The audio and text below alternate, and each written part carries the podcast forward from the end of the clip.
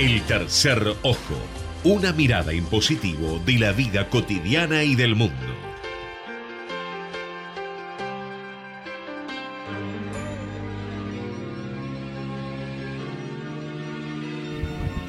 Muy buenas tardes, queridos oyentes. Estamos nuevamente juntos, gracias a Dios, disfrutando de este veranito porteño. Poco tiempo le estamos augurando al, veranito porteño en la edición número 358 de por Ecomedios del Tercer Ojo. Este es su programa favorito para regresar a casa, preparar la cena o distraerse de cualquiera de las cosas que suceden en el mundo. Siempre presente, esta vez físicamente, Eduardo Fabier, ideólogo, conductor, alma mater de este programa. La tenemos ausente a Felicitas Argüello. Feliz cumpleaños, Felicitas. ¿Por qué me pisas, Fabián? No, porque no puede aguantar. Felicitas, feliz cumpleaños. Su nombre indica que hay que felicitarla. Felicitas a Felicitas. ¿Qué más redondo puede ser que eso? Muy bien, alumno Fabián, siéntese en el banco y déjese de joder. Bien. Marcelo Villoldo, que nos va a transmitir sus conocimientos muy cálidos sobre cine y arte, esta vez desde la distancia. Y quien les habla, que no me voy a identificar porque estoy oculto, soy un anónimo en la voz, la voz anónima de la radio.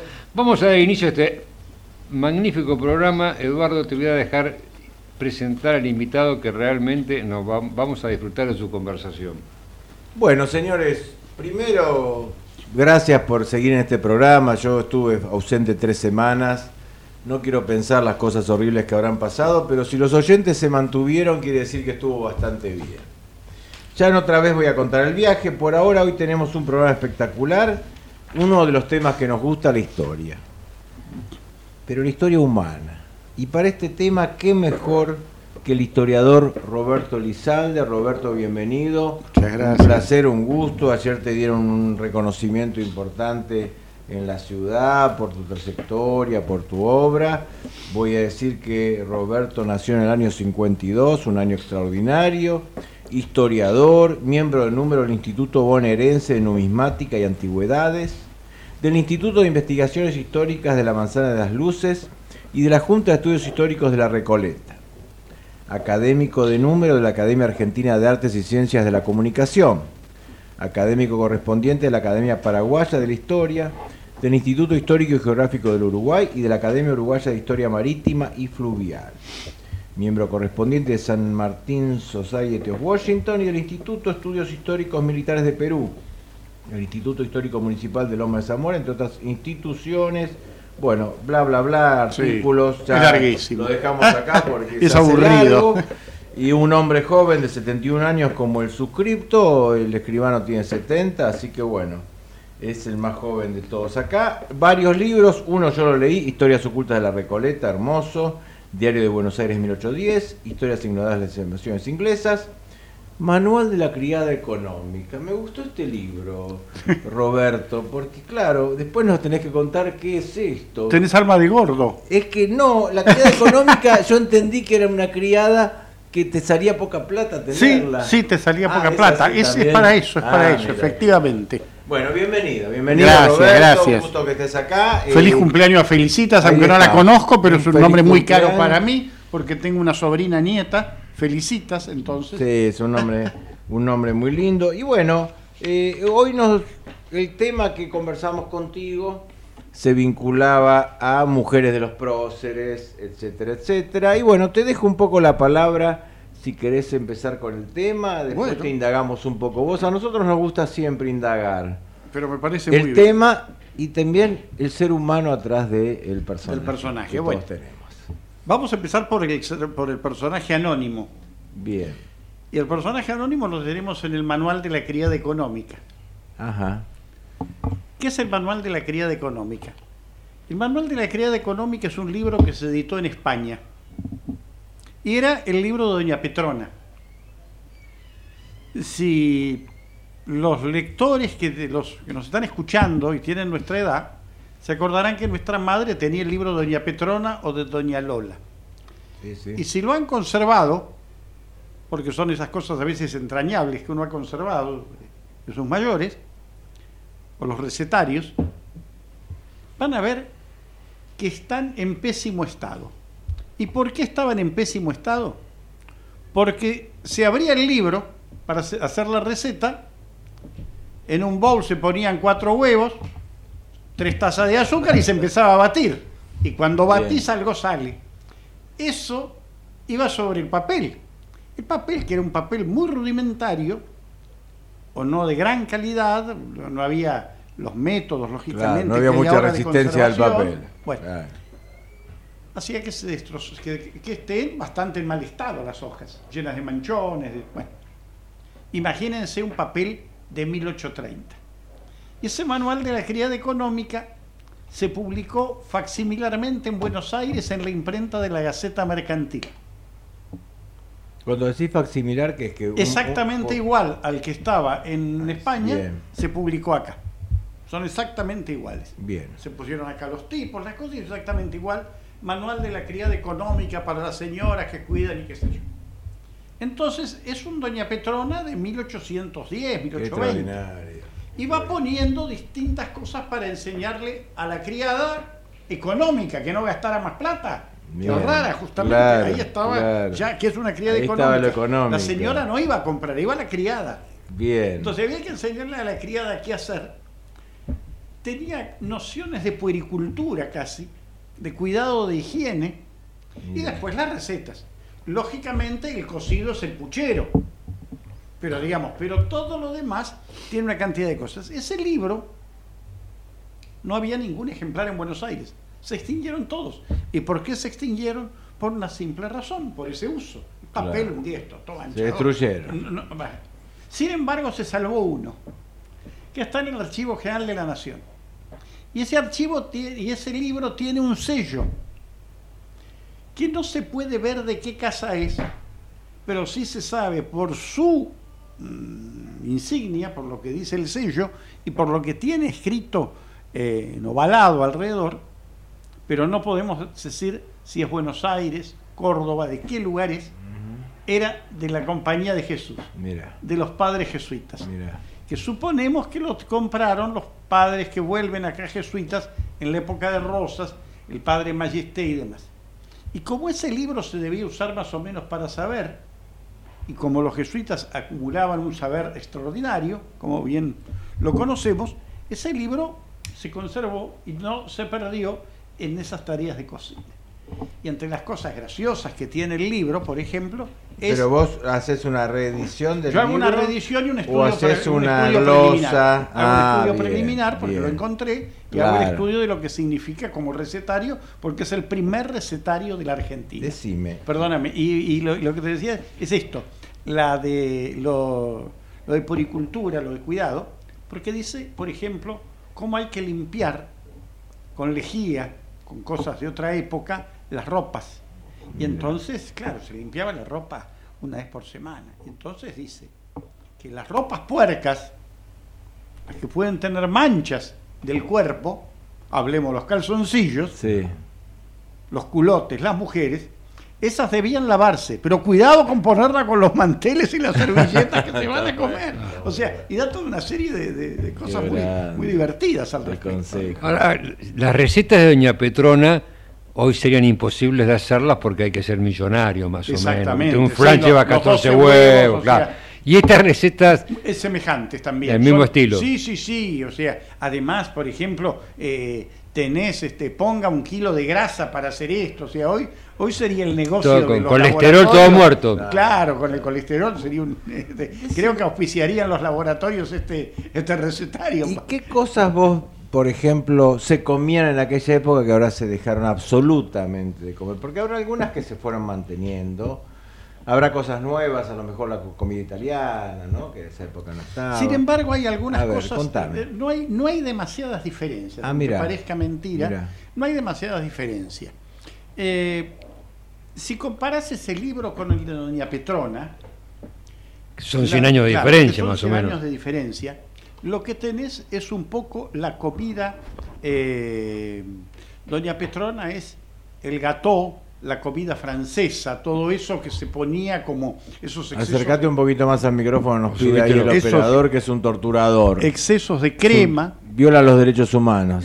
Adelante. esos excesos de crema o cosas así que en aquella época no se usaban tanto, eso que tiene que ver con esa comida, como digo, francesa, 100 años después, que digamos que ya estaba en boga en aquella época, desde fines del siglo XIX y comienzos del XX. Pero el resto de las cosas, te habla de fideos, de tallarines, o sea, no exactamente como el de Doña Petrona, porque el de Doña Petrona tiene a esas mismas cosas, se le da el avance eh, aluvional de una inmigración que te va agregando cosas allá preparados y que no es que te los va cambiando, te le va poniendo otra ah, otro, otro, gusto. O sea, hubo como una adición una, de una adición, una mejoría. No claro, no, hay nada que se comiera antes que ahora se que diga, al, al, contrario, o sea, eh, yo veo que hay cosas que este, los pasteles de carne, los distintos tipos de sopa, y lo que hay mucho, muchísimo, que eso se debe a la religiosidad hay cualquier cantidad de pescado. Porque toda la cuaresma no se podía comer carne. Salvo que compraras la bula de la Santa Cruzada. Los viernes no se comía carne. Había unos días, si mal no recuerdo, que todavía hasta nuestra edad, cuando éramos muy chicos, existían, que, había una vigilia que se hacía por, el. Claro, pero que se hacía una especie de vigilia de ayuno abstinencia, no sé por qué, en el mes de septiembre. Había unos dos días. Este, creo que era por la fiesta de la exaltación de la cruz. Este, y después eh, volvía el tiempo de Adviento, y volvía en tiempo de Adviento también, el tiempo del, del, del ornamento morado, del luto en la iglesia, digamos, o de la preparación, de la penitencia. Entonces había gran cantidad de pescado, ¿no es cierto?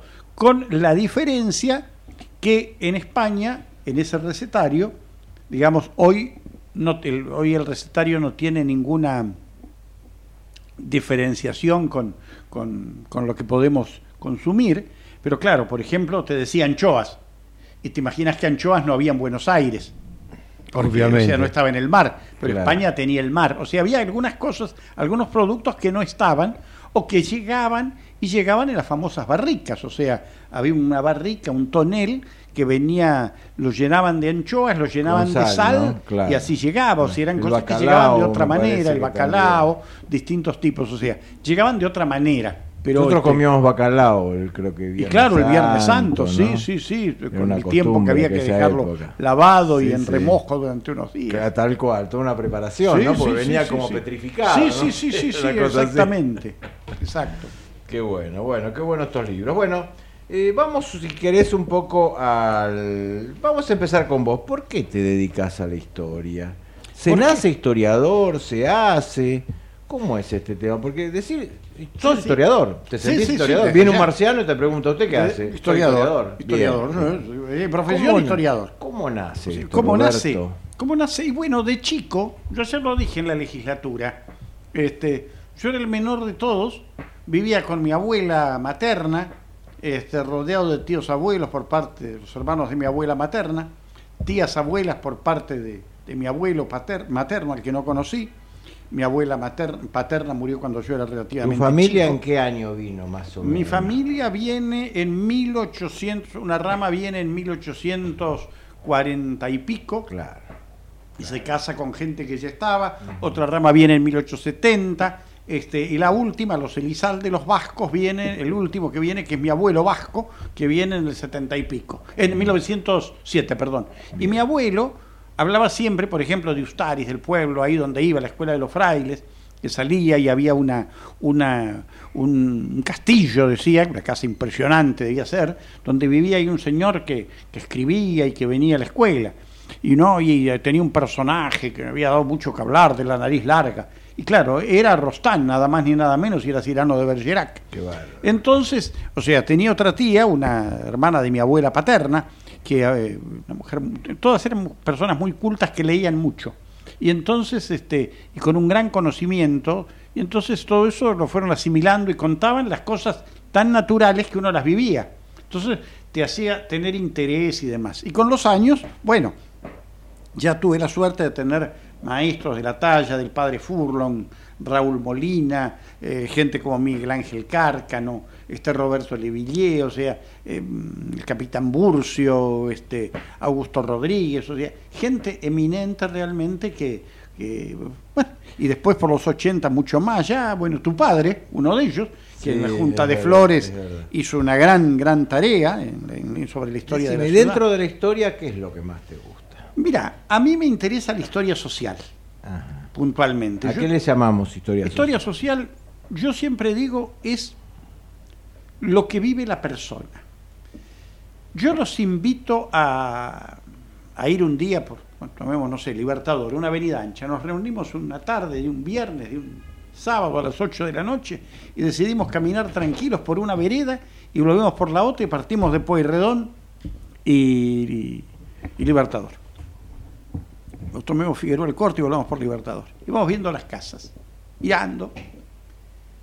Y si de tener un grabador que, que pueda leer la mente, vamos caminando los tres mirando seguramente de cada cosa que vemos habría una novela. Porque por una ventana vemos un matrimonio mayor que está mirando televisión ahí en un primer piso, o no sé, o que viene ella y le acerca un whisky, que están ahí sentados, y ya nos hacemos la idea de matrimonio. Vemos dos muy elegantes de, de nuestra edad, que sale con la mujer y decimos, y esto así van a un casamiento, ya te imaginas todo. Y ves el otro chico esperando y este está esperando la novia y los otros cuatro reos que están en la puerta y estos van a salir de, de, juerga y están organizando tal cosa y el otro que viene transpirado y este viene de jugar al fútbol. O sea, tenemos una historia, nos hacemos de cada personaje que vemos casi, nos hacemos un personaje. Entonces, nosotros que tenemos una historia, que no digo que se haya enseñado mal, pero se enseñó como de bronce, ¿no es cierto? Le fuimos poniendo bronce al hombre. A mí me interesa esa vida social del ser humano, lo que era. Por ejemplo, San Martín fue un hombre riquísimo, riquísimo. Pero en su momento se dijo que era pobre y la gente sigue repitiendo que era pobre. Pensemos lo que era Buenos Aires en 1821. Un señor que había estado en Europa y que venía acá esto era, ¿qué lo podía asombrar? Sarmiento cuando va al Palacio San José, que ve que Urquiza tenía agua corriente, dice, ahora sí me siento presidente. Lo recibe con todos los escolares. Claro, con la formación, con los gauchos, con su, con su ejército, con todo. O sea, pensá que en 1808 Liniers mandó a hacer un pozo, un aljibe, porque no tenía aljibe ni agua propia el fuerte, la casa de gobierno. Entonces, en 1821, cuando viene un diplomático norteamericano a Buenos Aires, John Murray Forbes, amigo de John Quincy Adams, que era el presidente, después en ese momento el secretario de Estado, y que había estado en Europa, escribe un diario de lo que le pasa todos los días.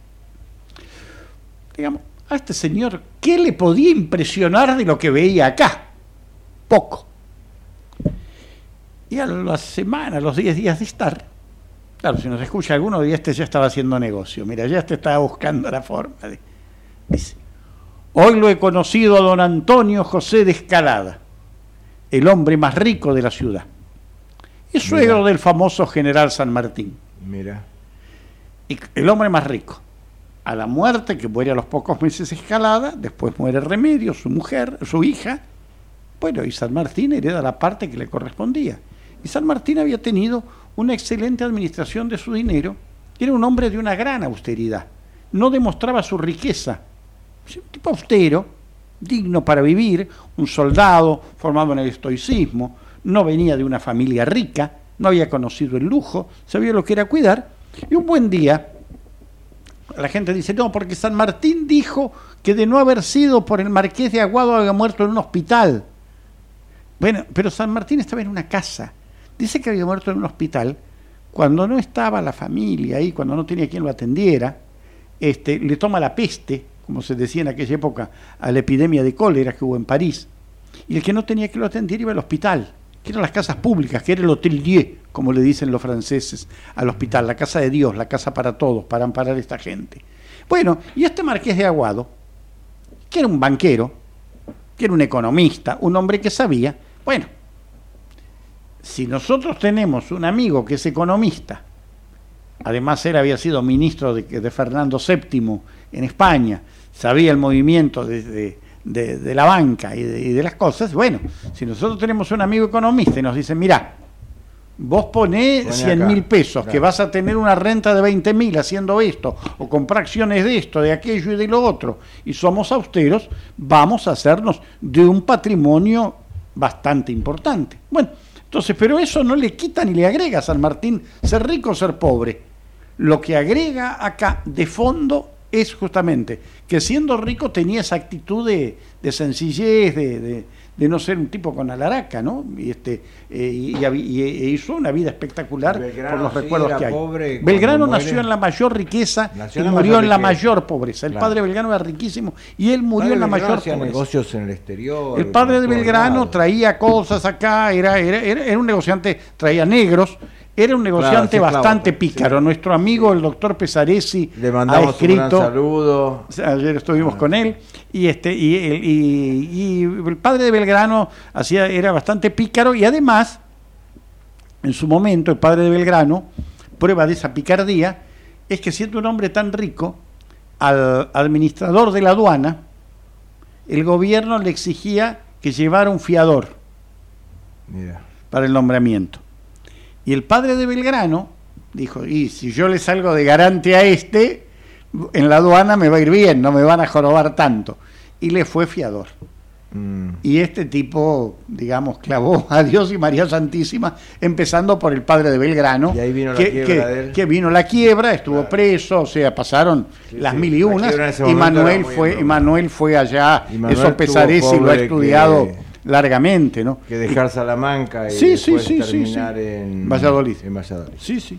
Tengo una pregunta. Me cuesta arrancar, ando con mal de regulación, por lo visto.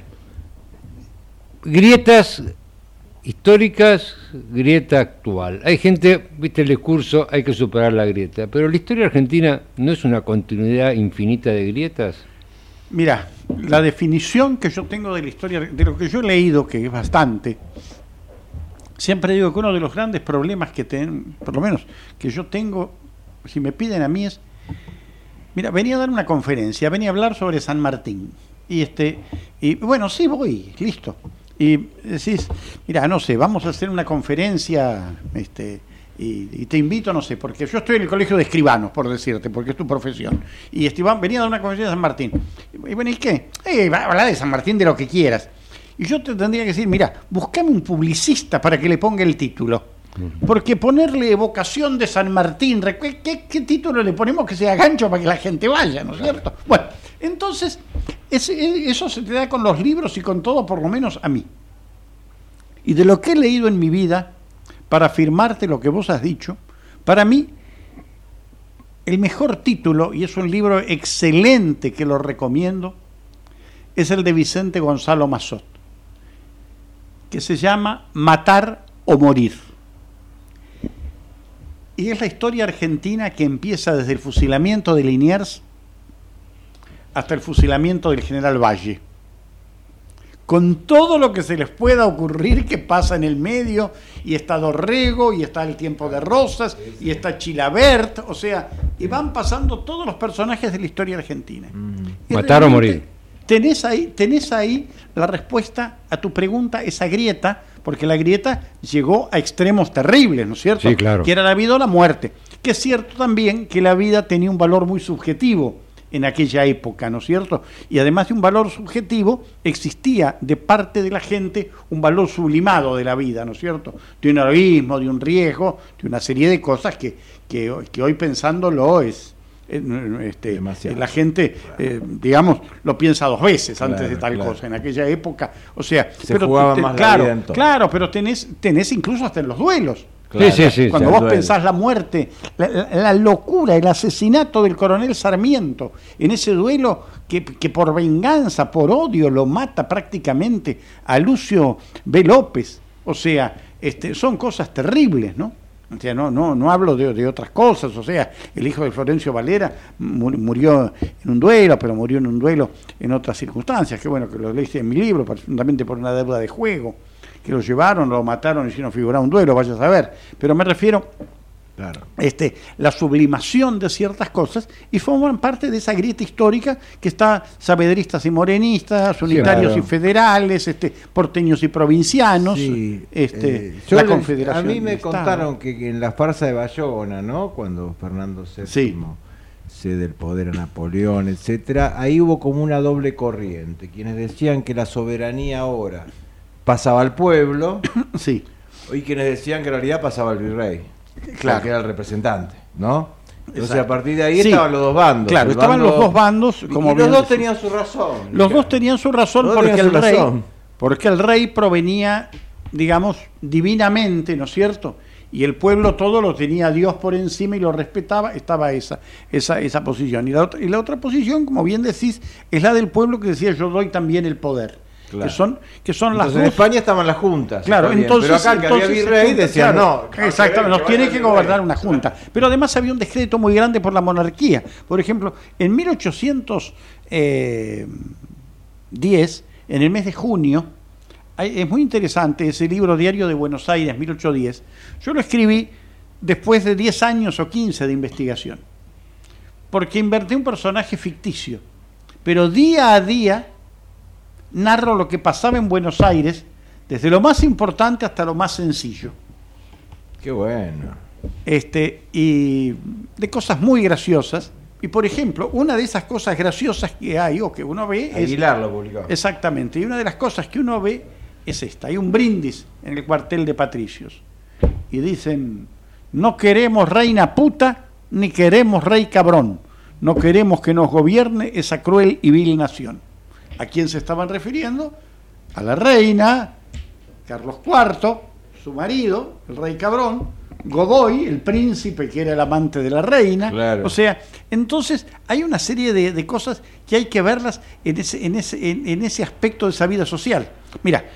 Eh, ¿se apreciaba más a, a los Habsburgo o a los, a los Borbones por tu, por tu percepción, no? Mi percepción es que hay, hay, un, hay una, un reinado que es eh, Borbón, indudablemente, que es un virrey, un rey con todo, que es este Carlos III. Carlos III es espectacular. Es un hombre de una visión geopolítica, crea el virreinato, estaba, rodeado, estaba rodeado a nosotros nos vino muy bien. A nosotros nos vino muy bien. Estaba rodeado de gente eminente, o sea, este, que después se la sacó de encima también, porque no quería que avanzaran demasiado. Está el tema de los jesuitas, que eso fue todo, todo un tema muy particular que vino, pero después de él viene su hijo Carlos IV, que al principio Carlos IV más o menos, o sea, es muy difícil a veces hacer las comparaciones fulano y mengano porque serán la misma familia, pero son cosas distintas, circunstancias y momentos distintos. Pero, pero, pero, ahí es cuando empieza a tallar Godoy y una punta de personajes que hacen que se desbarranque la cosa, ¿no es cierto? Este, pero eh, esa vida social es interesantísima. Por ejemplo, una de las cosas más... ¿Qué pusiste el 25 de mayo? El 25 de mayo, Posada fue a trabajar a la curia donde era escribano, se faenó Hacienda. Fue un día totalmente normal. Poca gente había en la plaza. Cuando, cuando sale, es la verdad. ¿Y dónde está el pueblo si no hay nadie? ¿Quiénes son los que vienen a pedir? Entonces ahí es cuando los salen por los regimientos y juntan las 400 firmas, 400, en una población de este, 42 mil habitantes. si bien, claro, exactamente. O sea, pero como bien sabes vos, la, condición de vecino, no, no podía haber solo 400 vecinos, había un poquito más, pero al cabildo se mandan 400 y pico de invitaciones y van 250, y una gran cantidad incluso no vota el cabildo abierto. Y French y Beruti también apoyaron un poco Exactamente. quién entraba, quién no. Claro, y los, grupos que estaban en la, vereda. Pero por eso digo, pero es, es esa historia social que te explica muchas cosas y los documentos. Mira, hay, una, hay una cosa que, les va a divertir seguramente. Los ingleses, que sería para una larga conversación y casi para, para dos programas, tenían la orden de irse el 19 y 20 de mayo. Empezó la revolución, no se fueron, acá qué pasa, el 25 de mayo pasó lo que pasó, el 26 tiraron las, los cañonazos los barcos ingleses y se quedaron. Había un inglés que alquilaba una casa a un señor Rospigliosi, que era la hija de un famoso abogado, muy prestigioso, que tiene una gran Entonces, biblioteca. Los que habían quedado de las invasiones. Exactamente, los que- Bien. y los que vienen después a hacer negocios y se Bien, quedan. Bueno, este señor alquilaba un cuarto en una casa y este y le y le dice este claro, era el mejor negocio que podías hacer. Si hoy tenés un departamento, ¿a quién se lo vas a alquilar? Se lo alquilas a un embajador, Claro. a un diplomático. Cobra en dólares, te va a pagar, no quiere quedar mal. Bueno, el inglés tenía que comerciar y era el más seguro que te iba a pagar la renta, que ibas a estar bien. Claro. Bueno, un día se anunció una señora que iba, una amiga que iba de visita a la casa del inglés. Se hicieron las 10 de la noche y pensemos en Buenos Aires. Y cuando que nos están escuchando piensen que esto está iluminado como ahora, no. Con suerte en ese cuarto había cinco velas, había dos espejos donde se reflejaban las velas, que eran las cornucopias, o sea, no, era una sala iluminada como, como la peor que podemos tener iluminada hoy. Se hicieron las 10 de la noche y la señora se va. Y entonces el dueño de casa decide acompañarla. Claro, las veredas eran altas, pozos, qué sé yo, la acompañó a la, a la amiga de la casa. Y cuando llega, se lo encuentra en una posición incómoda con su mujer al inglés. Apa. Y entonces, todo esto está en un expediente en el archivo de la Nación de un juicio. Y va a declarar un esclavo de la casa de al lado. El esclavo de la casa de al lado dice que siendo las este, diez y media de la noche, el, el amo le dijo que cerrara la casa, ya la puerta cancel de rejas, que el amo se vio, se iba a retirar a descansar. Y él estaba haciendo eso cuando vino el esclavo de al lado pidiéndole como auxilio, como algo que él no le entendía. Podía ser un esclavo nuevo, hablaban distintos idiomas, Dialectos. dialectos africanos. Y, este, y el amo le dijo, andá, andar ya a la casa, que yo ya me he visto y voy a ver qué pasa, qué, qué les ha pasado a esta gente. Y cuando llegó se lo encontró. Al amo de la casa de al lado, que lo golpeaba con un paraguas en la espalda y en las nalgas, que estaban al descubierto y con los pantalones bajos, al inglés. Mientras que la señora lloraba en una esquina. La señora fue llevada a la casa de ejercicios espirituales. Qué. Entonces la pregunta es, ¿había paraguas o no el 25 de mayo? Cuando te pregunten si había paraguas por el cuadro, acá tenés una Qué respuesta. grande, genial. Esa es la historia social. Genial, Roberto. Sé que estás con poco tiempo. No, y perfecto. El tiempo corre, pero bueno, ah, éramos, habíamos pensado en hablar algo de las mujeres de los próceres y vos querías referirte a alguna en particular. Sí, yo me quería referir porque mañana son 200 años de la muerte de Remedios de Escalada. Remedios de Escalada, la mujer de San Martín, creo que a estas mujeres de estos hombres hay que rescatarles lo que es mantener un hogar. Ajá. Porque esa gente se iba de campaña y cuando volvía, ellas quedaban acá con los hijos, con todo, cuidándolos, manteniendo la casa. O sea, digamos, eh, ese sentido de, mm, de espiritualidad. Del, Ellos del tienen una casa en Mendoza también. Ellos ¿no? tienen una casa en Mendoza, que un tiempo Remedios vaya. en. Exacto, nace la hija justamente. Claro, claro. Este, Mercedes San Martín y Valcarce nace en, En Mendoza, Mendoza. la infanta mendocina. Después Pero se viene acá. Después y- viene acá y después este, ya muere la madre claro. y San Martín se la lleva a educar a Europa. Claro. Este, pero ese, eh, y después vuelve Mercedes cuando casa con Balcarce en 1833, vuelve a Buenos Aires, a la Argentina. Pero la, la realidad es de esas mujeres, cuando uno piensa el tiempo que estuvieron sin esos hombres al lado, cuando piensa en las campañas, se iban y Dios me libre, cuando volvían, ¿no? Sí, O sea, volvían. sí, volvían. No, pero claro. suponiendo que volvían, porque muchos volvieron, era un tiempo eh, indescifrable en tiempo. Esas mujeres mantuvieron lo que es el calor de la familia, el calor del hogar, la educación de los hijos, o sea, eh, tiene, tiene un Muy valor meritorio, muy meritorio, muy meritorio, considerando como consideramos siempre la familia como una base de la sociedad. Sí, sí, sí. Esa tarea de esas mujeres ha sido prácticamente olvidada y desconocida. O sea, se habla de las patricias argentinas porque donaron un sable, un fusil. que Con todo esto estamos de acuerdo. Pero también hay otro valor que a veces no se tiene en cuenta y que es, y que es importantísimo. ¿no? Este, eh, o que se preocuparon de cosas increíbles. Algunas de ellas, Remedios no pudo por razones de, de- salud, que se muere. que haber llegado a cierta edad, pero haber sido una de las fundadoras de la Sociedad de Beneficencia, con Mariquita Sánchez, con las escuelas que se fundaban, con los colegios que había y que regenteaban y que controlaban. Contanos algo de Mariquita que te haya llamado la atención o que por ahí no sea tan conocido. Mira, Mariquita es un personaje espectacular porque Mariquita, eh, imagínate vos que ella empieza en 1800 también es un matrimonio con diferencia de edad. Claro, exactamente. El primer matrimonio con Thompson, pero además la oposición de los padres, del padre de ella, después la madre. ¿Lo lleva a tribunal? Lo lleva, sí, sí, fue a los tribunales, o sea, Sobremonte, el virrey dio autorización, o sea. Estuvo en la casa de ejercicio. Estuvo en la casa de ejercicios, él se disfrazaba de aguatero para entrar a ir a verla. Entonces, Mariquita desde 1800, prácticamente 1804, hasta 1868 en que muere, ocupa casi más de 50 años de la vida argentina con un papel preponderante. Sus cartas, o sea, claro, lo conocía Rosas porque eran del mismo grupo. Y le decía, te haces la francesita, Rosas, y él le mm. contestaba, vos Juan Manuel esto, o sea, y me fui porque no quiero estar cerca tuyo. O sea, eh, es un personaje excepcional. Y además, rodeada, rodeada de jóvenes, rodeada de jóvenes que tenían un, una... Eh, una visión de ella, un respeto por todo lo que había vivido, por lo que conocía, por sus lecturas, lo que era su casa acá en la calle Florida, donde hay una placa que espero que no se la hayan llevado de bronce, muy linda, lo que era en la calle del Empedrado, que salía por Sarmiento y que salía por San Martín, donde ella alquilaba cuartos, este, donde hubo una escuela de música en su momento, este, bueno, fue una mujer excepcional realmente. ¿Thompson eh, había venido por las invasiones? No, no, no, Thompson estaba acá. Thompson estaba acá. Thompson estaba acá, su padre y su madre, y eran medios emparentados allá arriba, por, primos segundos o terceros.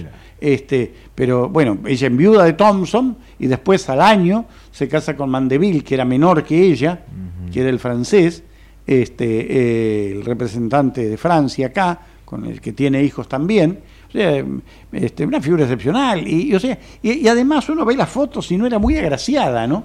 Pero debía tener un encanto muy grande y alguna, alguna cosa que, que, Una gran personalidad. sí, sí, pero alguna cosa que hasta despertaba la libido, ¿eh?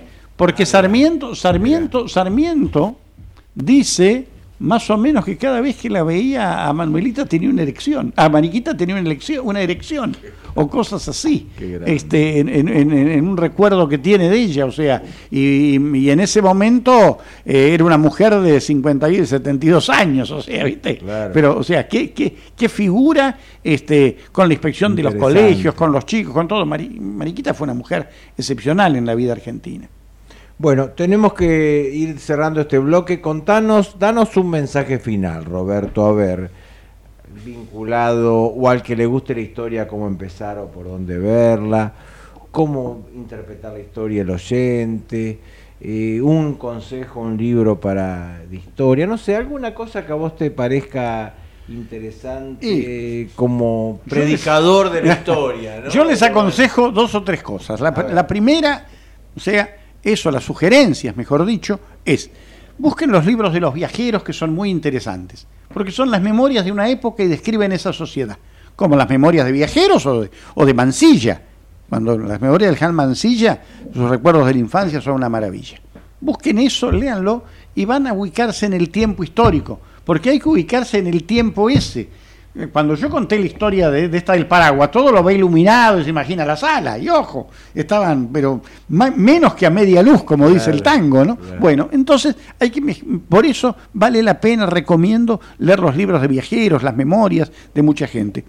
Y como libro, lo segundo, que es un, un personaje muy interesante, es rescatar en tiempos de grieta, y hablando de mujeres, rescatar la biografía del doctor Miguel Ángel de Marco, Manuelita Rosas, que salió hace muy poco, y que es una maravilla.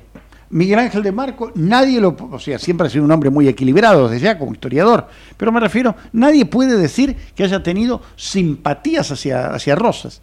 Y escribe una biografía de su hija que es una, una maravilla. Ahora estamos insistiendo ante el gobierno de la ciudad ayer para que una calle lleve el nombre de Manuelita, porque Manuelita se llevó bien con todos. Hay, una carta de Urquiza, donde dice, si le puedo hacer algún bien a esta señora hay que hacérselo, y recomendando que se le ayude a Manuelita. Entonces, creo que, ese tipo de cosas son las que contribuyen con sus lectoras también a superar ciertas grietas extremas, ¿no es cierto?, de lo que estábamos hablando. De sumar. Exactamente. Qué lindo, Roberto. Bueno, mil gracias. Otra vez te vamos a molestar. Pero estaremos eh, acá porque no nos quedó mucha cosa pendiente. Pero ¿eh? nos quedó para varias cosas. Bueno, con esto entonces vamos a un intermedio, no sé con qué. Vamos con la Pachamama.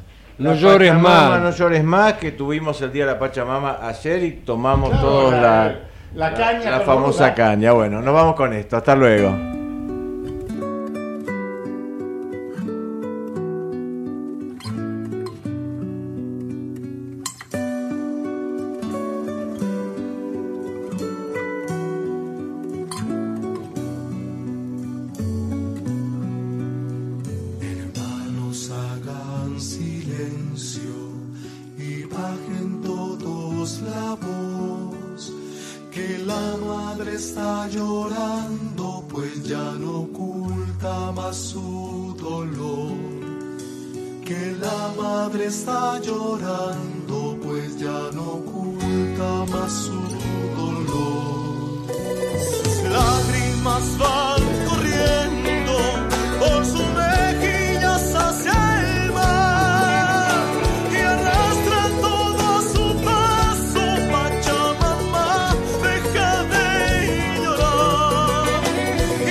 Ecomedios.com AM1220. Estamos con vos. Estamos en vos. American and Merit Hoteles. Primera cadena hotelera argentina. 3, 4 y 5 estrellas. Más de 20 destinos de Argentina y el Cono Sur. Aprovecha el código promocional Puro Branding con el 10% de descuento para los hoteles Amerian Córdoba Park, Amerian Executive Córdoba, Amerian Buenos Aires Park, Merit San Telmo y Amerian Executive Mendoza Hotel hasta fin de año. No válido para fines de semana largos. Amerian and Merit Hoteles. Espacio cedido por la Dirección Nacional Electoral. Voy a gobernar para el pueblo. Jesús Presidente, Humberto Tumini, Senador Nacional Buenos Aires, lista 41, azul y rojo, libres del sur. Soy Juan Carlos Neves, veterano de Malvinas que del Senado trabajará para construir un país como Dios manda. Espacio asignado por la Dirección Nacional Electoral. Juan Carlos Neves, candidato a Senador Nacional por la provincia de Buenos Aires, Alianza Unión Celeste, lista 506, línea celeste. Basta de fracasos populistas. Volvió la libertad para quedarse. Volvió la UCD. Andrés Pasamonti, presidente. Pamela Fernández Margaride, vicepresidente. Lista 20A, UCD. La vida es el primer derecho humano. No al aborto. Votá por las dos vidas. Claudio Benchaluti, diputado provincial, Partido Celeste. Lista 320, Provincia de Buenos Aires. Espacio gratuito asignado por la Dirección Nacional Electoral. En las PASO necesitamos tu voto. Marcelo Raval, presidente. Patricia Aurones, vicepresidenta. Lista 92, Política Obrera. Informate en ecomedios.com. Seguinos en TikTok, arroba ecomedios 1220. El tercer ojo, un programa hecho por profesionales que no buscan cambiar el mundo, sino solamente encontrar su sentido. Volvimos, volvimos, volvimos para alegría de ustedes, esto es lo importante. Ahora llega el momento de la cultura, el momento del arte, el momento de, tener lo que uno está haciendo para escuchar qué recomendaciones tenemos para este fin de semana, para mañana, y de quién va a ser tenemos el audio, los comentarios de, Marcelo Villoldo, otro no puede ser, ocupa todo el arte en el tercer ojo. Adelante, estimado productor, conductor, moderador Gracias, Marcelo. y operador. Adelante, en el Marcelo. Espacio de arte y cultura, recomendaciones acá en, en el tercer ojo por Ecomedios, en este espacio que un oyente o una oyente lo bautizó como ocio creativo, vamos a a irnos por el lado del cine y también tenemos una recomendación del teatro. En materia de cine, hace dos semanas hablamos de la película Barbie y junto con Barbie se estrenó Oppenheimer, la última película de Christopher Nolan. Em, esta película está basada en el libro Prometeo Americano, El triunfo y la tragedia de J. Robert Oppenheimer, escritos por Craig Beard y Martin Sherwin. Em, es una biopic, es la historia del creador de la bomba nuclear. Y en el momento en que se estrenaron, fueron dos grandes estrenos a nivel internacional, Greta Gerwig, la directora de Barbie, dijo, vamos a hacer una movida marketinera, vamos a hablar del Barbie Heimer. Y esta movida, ella salió a decir, les recomiendo que vayan primero a ver Oppenheimer. ¿Para qué? Para ver eh, la historia de este hombre, la creación de la bomba nuclear, la tristeza del efecto que produjo en Hiroshima y Nagasaki, y después relájense viendo Barbie. Bueno, nosotros en el programa ya recomendamos Barbie, después nos queda pendiente que nos cuente Felicitas que sus hijas iban a ir a ver la que opinó sobre la peli, ella y sus hijas, a ver la reacción. Y mm, hoy venimos a recomendar Oppenheimer. Esta película es la última película de Christopher Nolan y tiene una particularidad. ¿Por qué? Porque está filmada, vamos a, dar una cuestión técnica para entender por qué. Está filmada en una combinación de fotografía de película de gran formato IMAX de 65 milímetros y 65 milímetros que incluye por primera vez secciones en fotografía analógica en blanco y negro IMAX. ¿Qué quiere decir esto? Que es recomendable que vayan a verlo a la IMAX, la pantalla más grande que tenemos en nuestro país, ahí en North Center, frente a, Unicenter. Yo la vi ahí, se la recomiendo mucho. Si es su primera experiencia, si ya, han ido, sabrán dónde sentarse. Si es su primera experiencia, siéntense lo más atrás que puedan para aprovechar esa magnitud de, de, alcanzar todo, la pantalla y por supuesto los títulos que tenemos que ir leyendo, ¿no? Porque recomiendo, nunca hablamos esto en el programa, pero por supuesto que recomiendo ver las películas en el idioma original con subtítulos, para aprovechar eh, el idioma utilizado por, por, los actores y las actrices. Bien, volvamos entonces. Eh, dijimos que está basado en un libro, es la historia de Robert Oppenheimer y este protagonista, quien, quien se pone en la piel en todo sentido, es Cillian Murphy. ¿Y por qué digo en todo sentido? Porque se demacró corporalmente al punto tal, dijo por ahí que comía una almendra por día para poder bajar de peso y mostrar cómo queda su cuerpo a lo que se exponen, ¿no? Muchas veces los actores y las actrices, para mostrar cómo estaba en el último tiempo este hombre consumido por lo que fumaba y, bueno, y el estado en que estaba en, en ese momento de su vida, porque acá lo que estamos viendo es el ascenso de él, la selección para el programa, el proyecto Manhattan, que él va mostrando desde, desde su rol de científico, las charlas que tiene con Albert Einstein, eh, el desarrollo de la bomba, y después los dejo a ustedes y, los interpelo si llegan a ir a verlo, a ver qué les genera, si es que sobre el final él siente culpa por lo que terminó haciendo, por ver el, sentido ¿no? que tuvo esta bomba, para qué fue utilizada, que él no pudo frenar, o al menos es lo que, lo que muestra la historia, y que cuando se entera eh, para qué le iban a usar, y, hay una escena genial donde esta película tiene dos grandes cosas a destacar, los efectos especiales, la música, hablamos recién del blanco y negro, eh, que, tiene ciertos fragmentos, va, va, va jugando con los flashbacks, ¿no? Antes y después de la bomba, y una escena increíble donde él es felicitado por lo que hizo, pero va sintiendo los efectos como si se pudiera fundir eh, su alegría con las imágenes de lo que fue los, muertos en Hiroshima y Nagasaki. Les decía Cillian Murphy, también está Emily Blunt, que es con, una reacción final en la película muy importante, apoyándolo a él en todo momento. Y después otras dos grandes figuras. Una es Matt Damon, que interpreta al director del proyecto Manhattan, que mencionamos recién, Leslie Groves, y Robert Downey Jr., que no nos deja de sorprender en cada actuación que hace, que él es el fundador de la Comisión de Energía Atómica de los Estados Unidos. Digamos, una competencia entre quién es el más malo en la historia, entre él y Oppenheimer respecto a, a la bomba atómica. A la bomba nuclear, perdón. Em, Recomendación entonces, vayan a ver esta película, sientan esta experiencia, son tres horas, si pueden ir a verla al IMAX, mucho mejor. Y después nos contarán. Y sobre el final van a ver una escena eh, donde nos enteramos un diálogo que tuvo Oppenheimer eh, con Albert Einstein. Y es algo que lo podemos extrapolar a cualquier profesión, a la vida diaria, de cómo a veces por nuestros egos, por los aplausos o por lo que sea, o por querer quedar en la historia, nos inmolamos de una determinada manera y cuál es la, cuál es la, la reacción que tiene la historia frente a eso con nosotros. Bien, nos vamos a otro extremo ahora, nos vamos a otra película que se estrenó la semana pasada, que se llama Nuestra venganza es ser felices, se estrenó en el Gomón. Miren qué interesante, eligieron la fecha obviamente especialmente para esto, en la semana del 24 al 30 de julio, que fue la Semana Internacional de Lucha contra la Trata de Personas.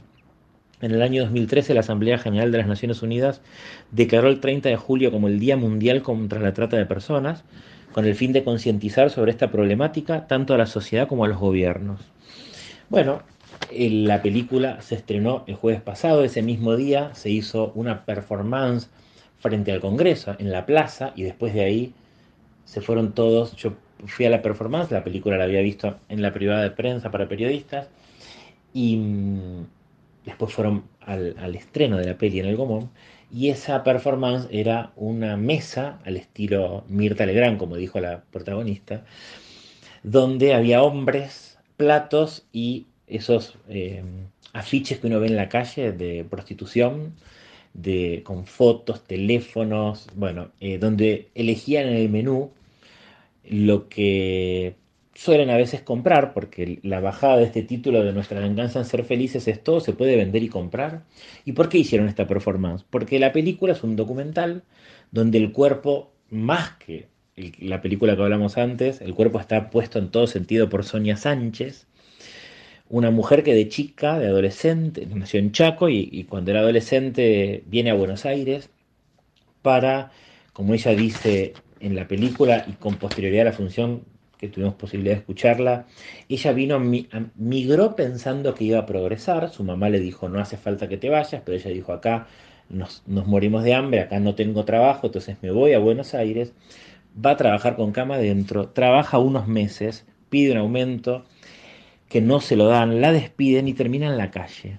Y luego de cinco meses de hambre y frío, comienza a ser prostituida en la Plaza Miserere. Encuentra otro aviso, ese otro aviso la lleva un poquito más lejos, a Río Gallegos, a un aviso que decía, em, buscamos moza, pagamos bien, claramente no era para ser moza, eh, y termina en una de las cinco redes de tratas más importantes de Santa Cruz, y está ahí cinco años. Ella misma confiesa en el documental que no recuerda cómo logró escapar de la red, terminar nuevamente en Buenos Aires y a partir de esa rabia, em, en lugar de, usarlo, digamos, de manera negativa, deprimirse o hasta quizás suicidarse, em, lo explota dando charlas TED, que pueden entrar a YouTube y verlas, Sonia Sánchez se llama ella, y también escribir. Escribió un libro que menciona ahí en la película que se refiere a la esquina, la esquina donde donde suele ser la, prostitución, en la que, eh, bueno, se venden estos cuerpos, ¿no? Eh, ella dice, no es una elección ser puta, sino que estamos sometidos a torturadores prostituyentes, no, puede decir que no, em, al punto de perder la identidad y preguntarse quién soy. Bueno, ella titula uno de sus libros La esquina como un campo de concentración a cielo abierto. Y lo más lindo que, escuché en ese documental de parte de ella es que dice, yo quiero ser una mujer libre, autogestiva y desendeudada. Por eso el título de este documental es la, el cierre, cuando dice hermanas, nuestra venganza es ser felices. Por eso le ha puesto este hermoso título que es, que es eh, dura la película, pero, pero luminosa a la vez. Como le gusta preguntarse a Eduardo, ¿el final es feliz? Y el final es feliz porque ella de la pantalla la podemos ver y sabemos que está en esta lucha diaria.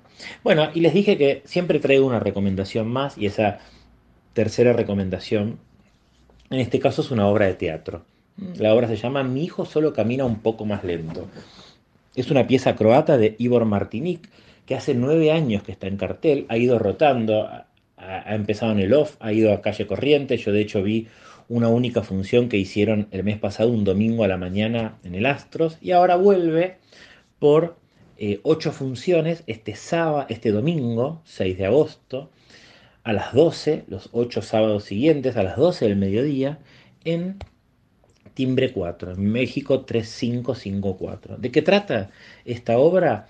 Es la historia de Branco, el día que cumple 25 años. Branco padece una enfermedad degenerativa y no vamos a enterarnos del todo por qué terminó en una silla de ruedas.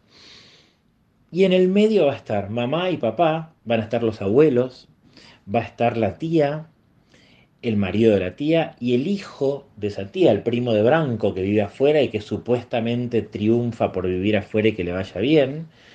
Branco tiene una hermana que tiene una amiga, él va a intentar un noviazgo con esa chica, con la amiga de la hermana, y todo eso va a suceder en un escenario con muy poca escenografía, donde todos eh, los, los escenarios, digamos, van cambiando a lo largo de ese mismo escenario, es decir, si estamos en una casa, si estamos en la plaza, y va a haber un narrador que va a andar por eh, la caminando y contándonos y narrando partes de, esta historia. Y lo más interesante, que me encanta que el, vivo del, teatro me interpele, lo más interesante es que cuando ustedes lleguen no van a encontrar un telón y esperar a que se levante, sino que van a verlos interactuando a los actores y a las actrices de toda esta eh, de familiares em, que van a estar hablando. No sabemos si forma parte de. es una coreografía o se están contando a qué hora, en qué medio de transporte vinieron al teatro para llegar a las 12, a qué hora se levantaron, si tomaron mate, si o un café con leche, o si vinieron en taxi, subte o colectivo, con lo cual no sabemos y me encanta eso, me encanta y, hasta en la función en la que yo estuve, uno de ellos Em, el narrador, eh, perdón, Branco, interactuó y nada, me preguntó si era mi primera función, mi primera vez que la veía, porque había gente que ya la estaba viendo por tercera o cuarta vez de lo que pude escuchar. Em, déjense sorprender en esto, en, esta historia de, de, ese hijo que camina solamente un poco más lento, que es la defensa de la madre, y todo lo que van a tener los familiares ahí. Bueno, estas son las recomendaciones de esta columna de ocio creativo esta semana. Nos vemos la semana que viene con más arte y cultura. Muchas gracias Marcelo. Bueno, nos vamos, llegó la hora con Hace calor de Calamaro. Gracias por todo, hasta la próxima semana.